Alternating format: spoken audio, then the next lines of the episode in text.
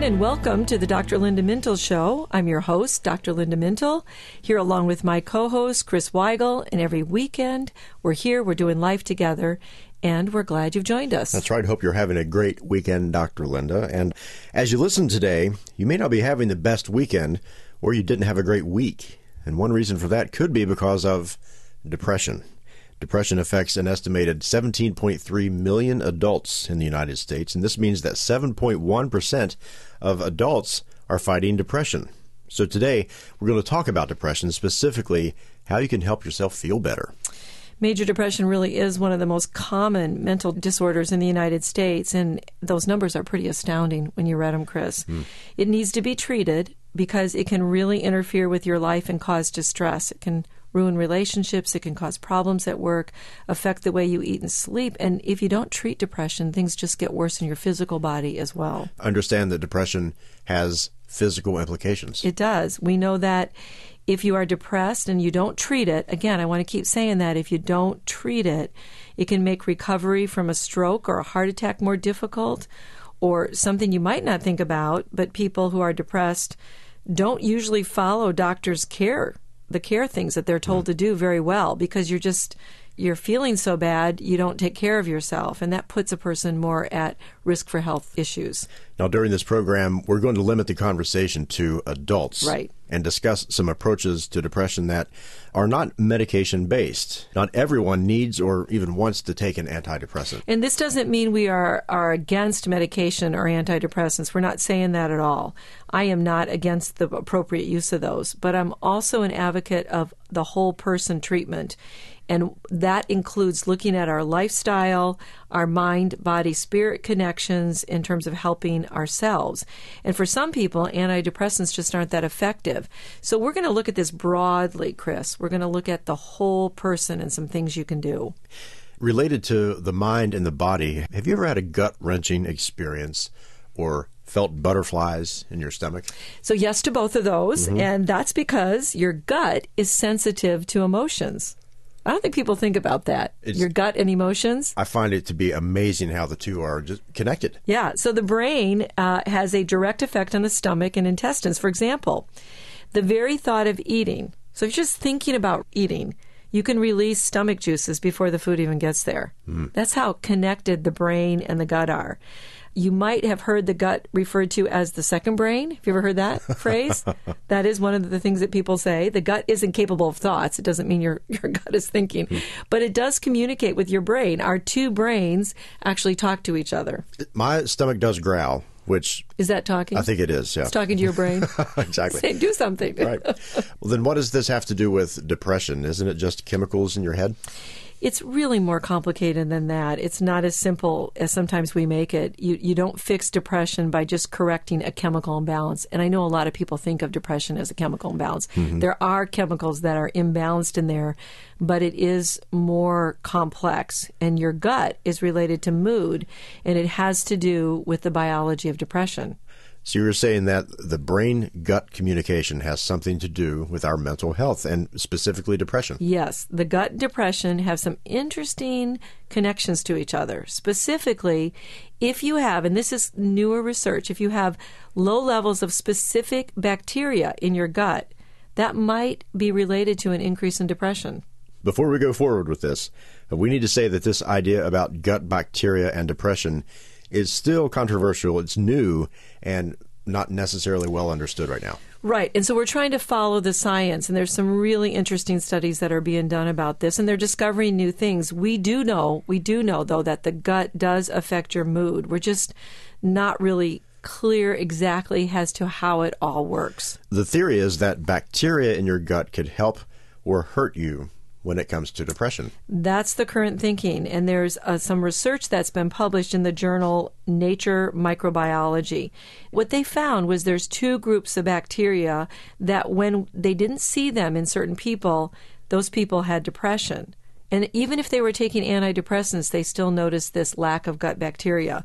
In other words, there were two types of bacteria that were absent from the guts of people with a diagnosis of depression as I said, even applied to people who are taking antidepressants. So that's fascinating to me because just think about it. If we could identify things that were going on in the gut and then find maybe a probiotic or some type of food that would help somebody, that might improve their depression. Who would have thought that your diet in that regard? Right, right. But that's the new yeah. kind of kind of cutting edge look at depression.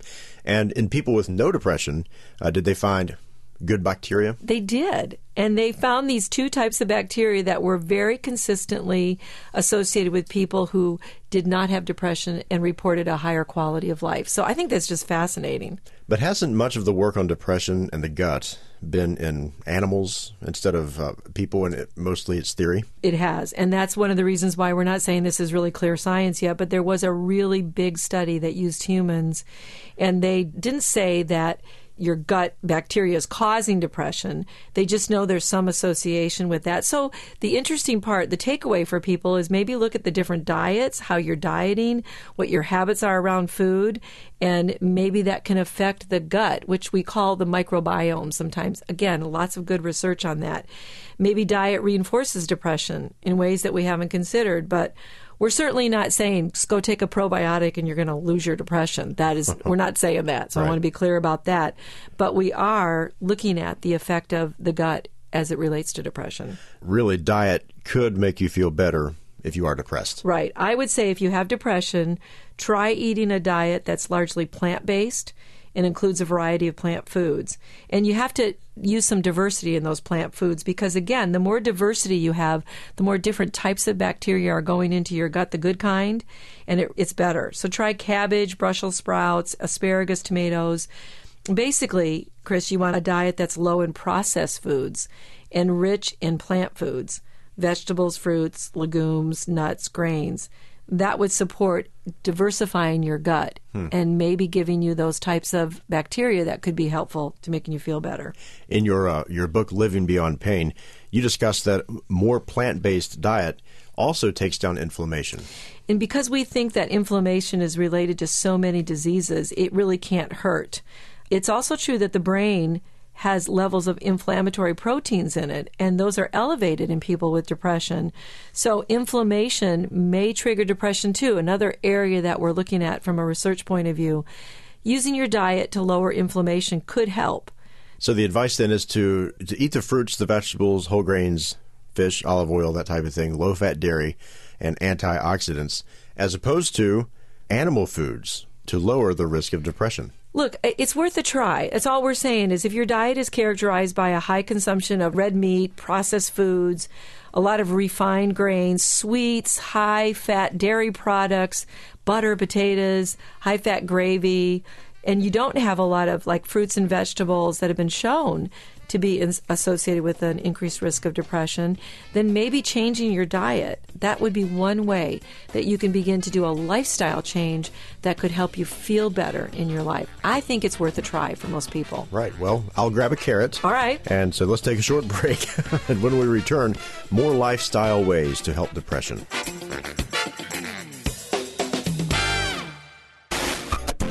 Hey, it's Chris from the Dr. Linda Mintle Radio Show. Dr. Linda's latest book is titled Living Beyond Pain. It gives practical tools to anyone who is living with chronic pain and wants to get his or her life back on track. Recently, Dr. Linda's listeners had questions about pain, and she answers those questions with tips from her book, Living Beyond Pain. Hi, Dr. Linda. I was wondering if pain is really affected by the mind and if there are any certain types of therapies that would help with that. A pain specialist or a therapist who understands chronic pain, just what you're saying, Chris, that it, pain is in the brain and that part of the brain where perception is needs to be changed. Mm-hmm. Pain can be affected by thoughts and feelings and behaviors. So there are specific evidence based treatments that really do help with pain. One of them is called cognitive behavior therapy, another one is acceptance and commitment therapy. You can also learn relaxation methods that will really help with pain and the changes in lifestyle, such as exercise eating a better diet, all of those things do help with pain, but there is help that has been specifically found to be successful with chronic pain. Another one of those is called mindfulness based stress reduction. You can read more about them in the book. We do talk a little bit about what the goal of each of those therapies is and how those therapies can actually help you with the perception of pain. Hey, thanks, Dr. Linda. If you would like a copy of Dr. Linda Mintle's book, Living Beyond Pain, go to drlindamintle.com or you can find Living Beyond Pain anywhere books are sold online.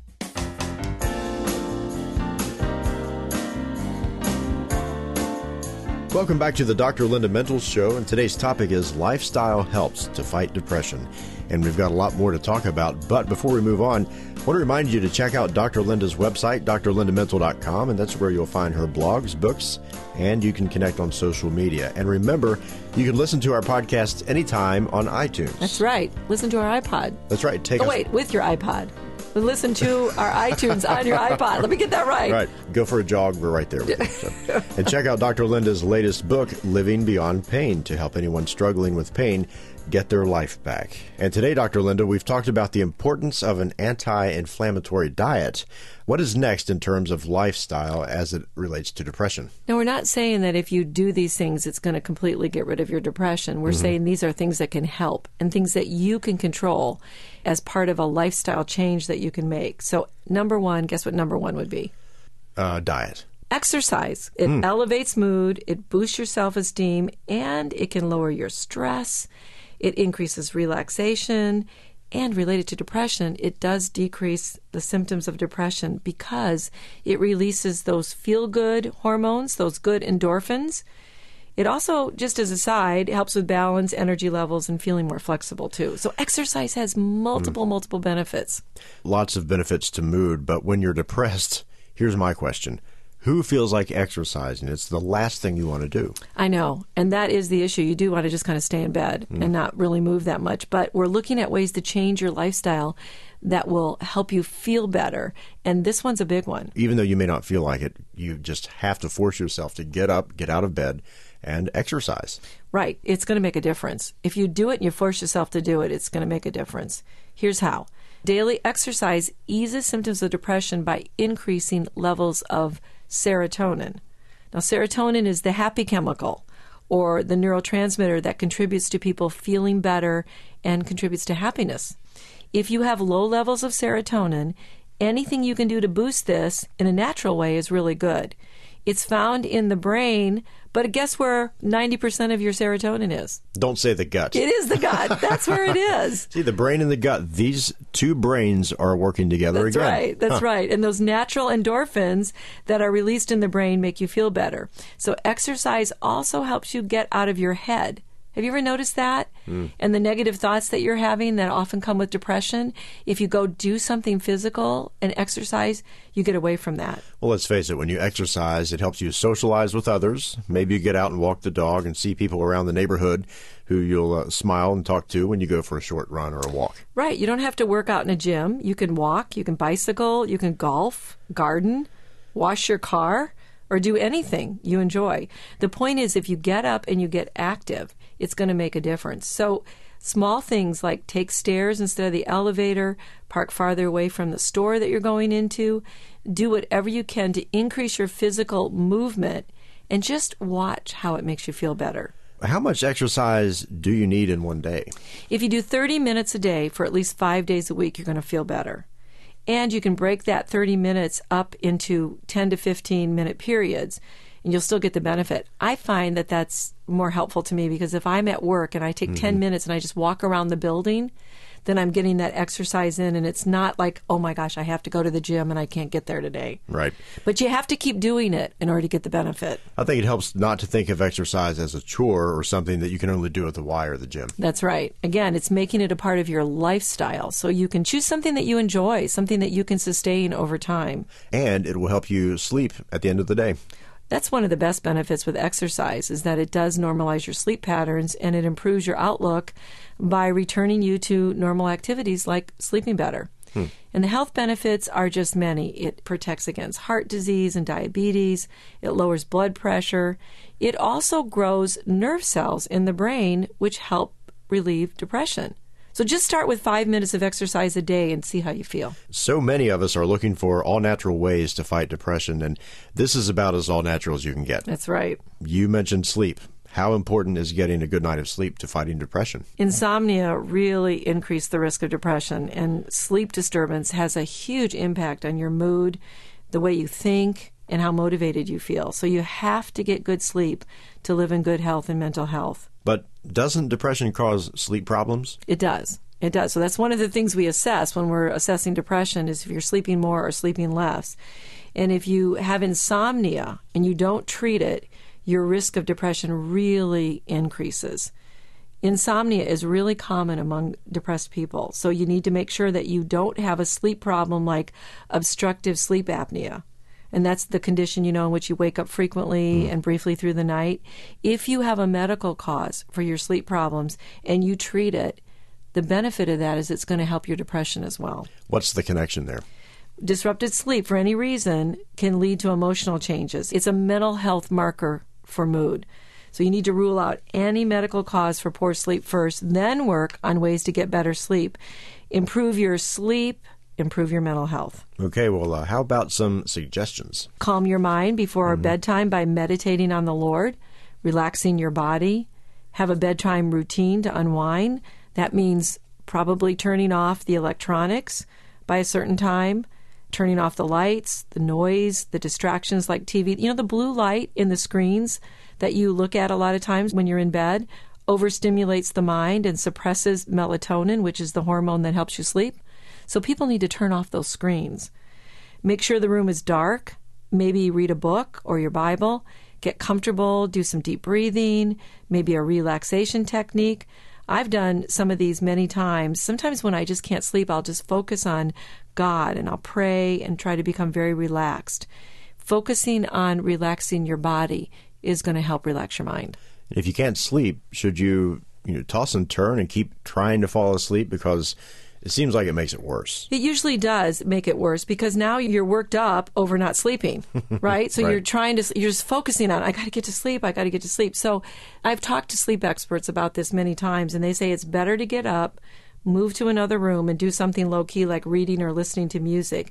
Then, when you feel more relaxed, just return to your bedroom to sleep. The idea is then you're helping your brain only associate your bed with sleeping. I'd heard once that if you get outside every day, that helps sleep. Explain that. So, sunlight is full of vitamin D, which also enhances your mood. Sunlight helps your circadian rhythms recalibrate and get back into a rhythm it needs. If you can't get out, just open your curtains or sit in the sunshine by a window where you can. A lot of people are very low on vitamin D and they need to get their levels checked and mm. maybe start taking vitamin D if they're low and it would help their mood. Well, that's good advice, Dr. Linda. And on that note, we need to take a short break. But when we return, how does faith help depression? The other night, I had an interesting conversation with friends at dinner. We were talking about the idea that Bible stories were not just nice stories, but they were there to help us relate to difficulties when they come. Now, I know this wasn't exactly a new thought. I know we know this. But how often do we think about what we are going through and actually place our life stories in the context of those Bible stories? So here's what we did. We took turns and we related a current issue that we were each having to a specific Bible story. Then we used those stories to encourage one another. So, for example, one of my friends had a relationship with his boss that felt a lot like David's relationship with Saul. One moment, the boss was praising him and giving him assignments. The next moment, the fiery spears would fly. Like David, he trusted God for his tomorrow. He often wondered about the timing of God's intervention, but trusted that God was working on his behalf and the plans God had for him were good. Another friend related to Joseph.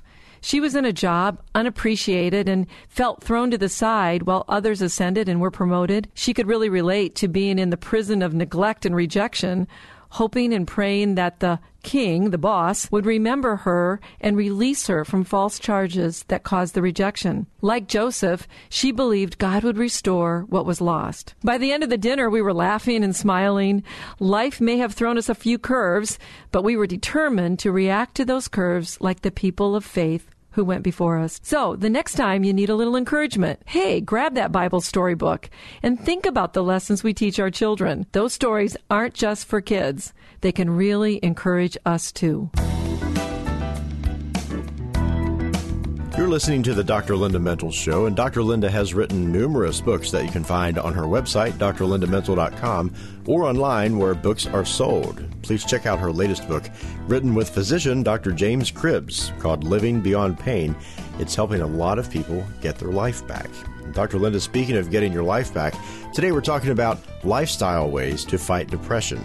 There's been lots of research that says faith helps depression. So let's talk about the role of faith as part of an overall lifestyle to fight depression. And we're really talking, Chris, about the things that people can do. And again, we're not saying that you should never take a medication or that antidepressants are problematic. We're just saying that a lot of people can help themselves by making changes in the way they live their life. And obviously, faith is a very important part of a lot of people's lives.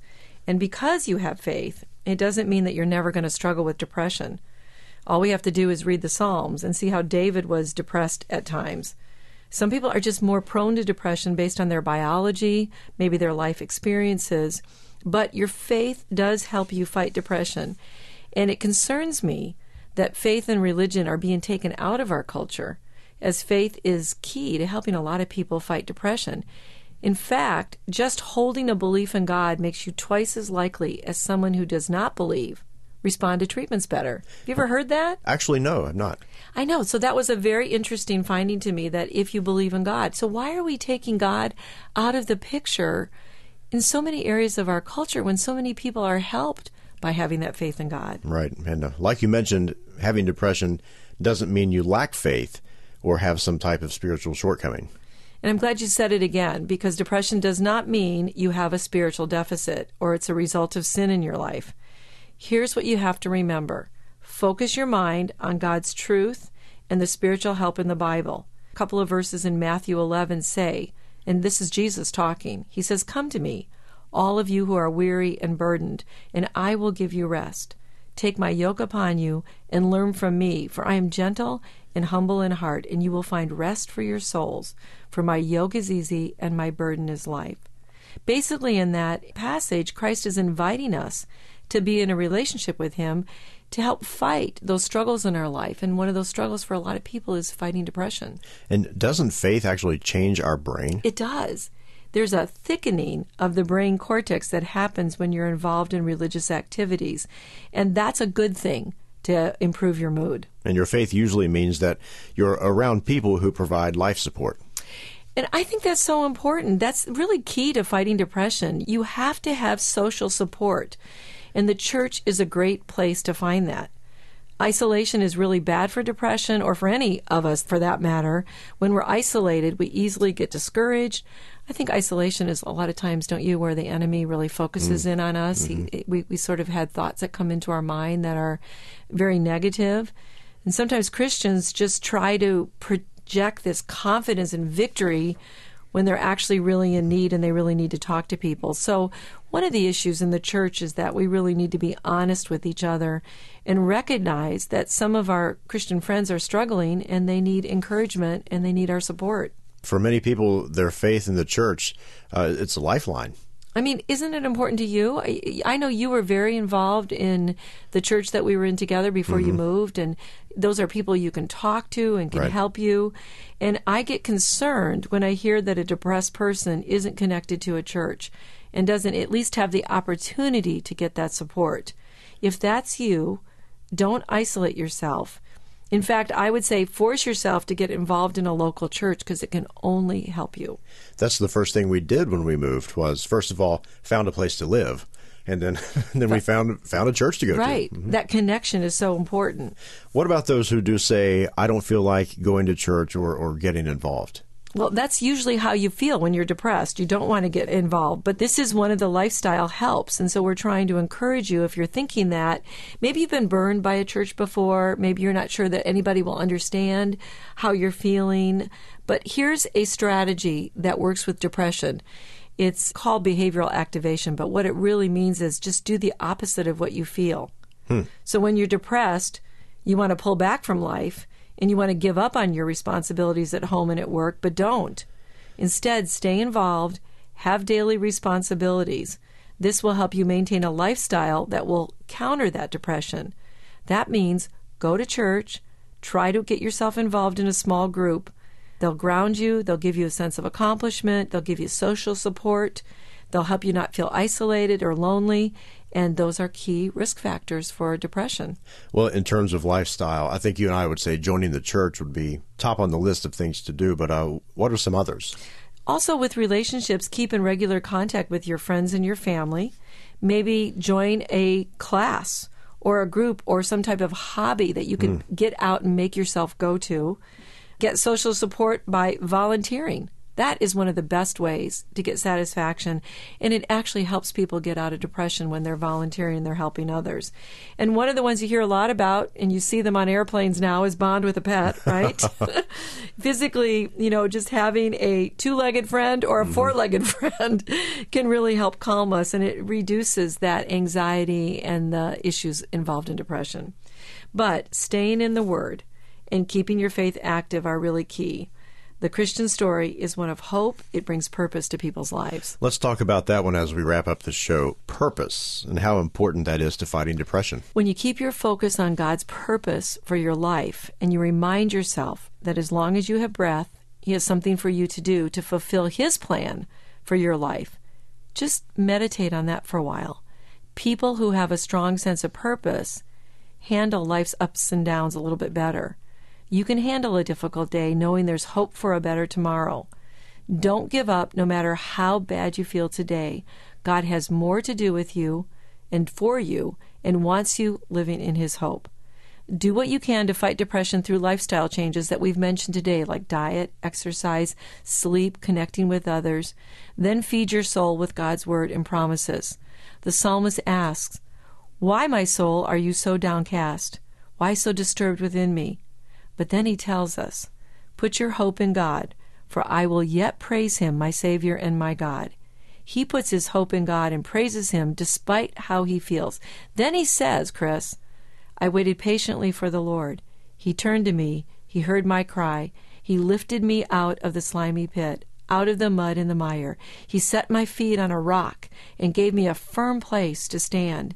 He put a new song in my mouth, a hymn of praise to our God many will see and fear the Lord and put their trust in Him. Of all the lifestyle changes you can make, the most important one is to stay hopeful in God. He has a purpose and a plan for you. Well, that's all the time we have for today. Many thanks to our producer, Norm Mintle, our engineer, and my co host, Chris Weigel, who makes this show a conversation. From all of us here at Faith Radio, we'll talk to you next weekend. In the meantime, remember, we're here, we're doing life together, and it's better when you don't have to do it alone. Well, thanks for listening to this conversation from the Dr. Linda Mintle Show. These podcasts are available because of listener support. You can make a gift now at myfaithradio.com. And thanks for sharing this audio link with a friend and helping us grow the impact of the Dr. Linda Mintle Show. Also, take a moment to subscribe to the podcast today at iTunes or your podcast player, and you'll never miss a show.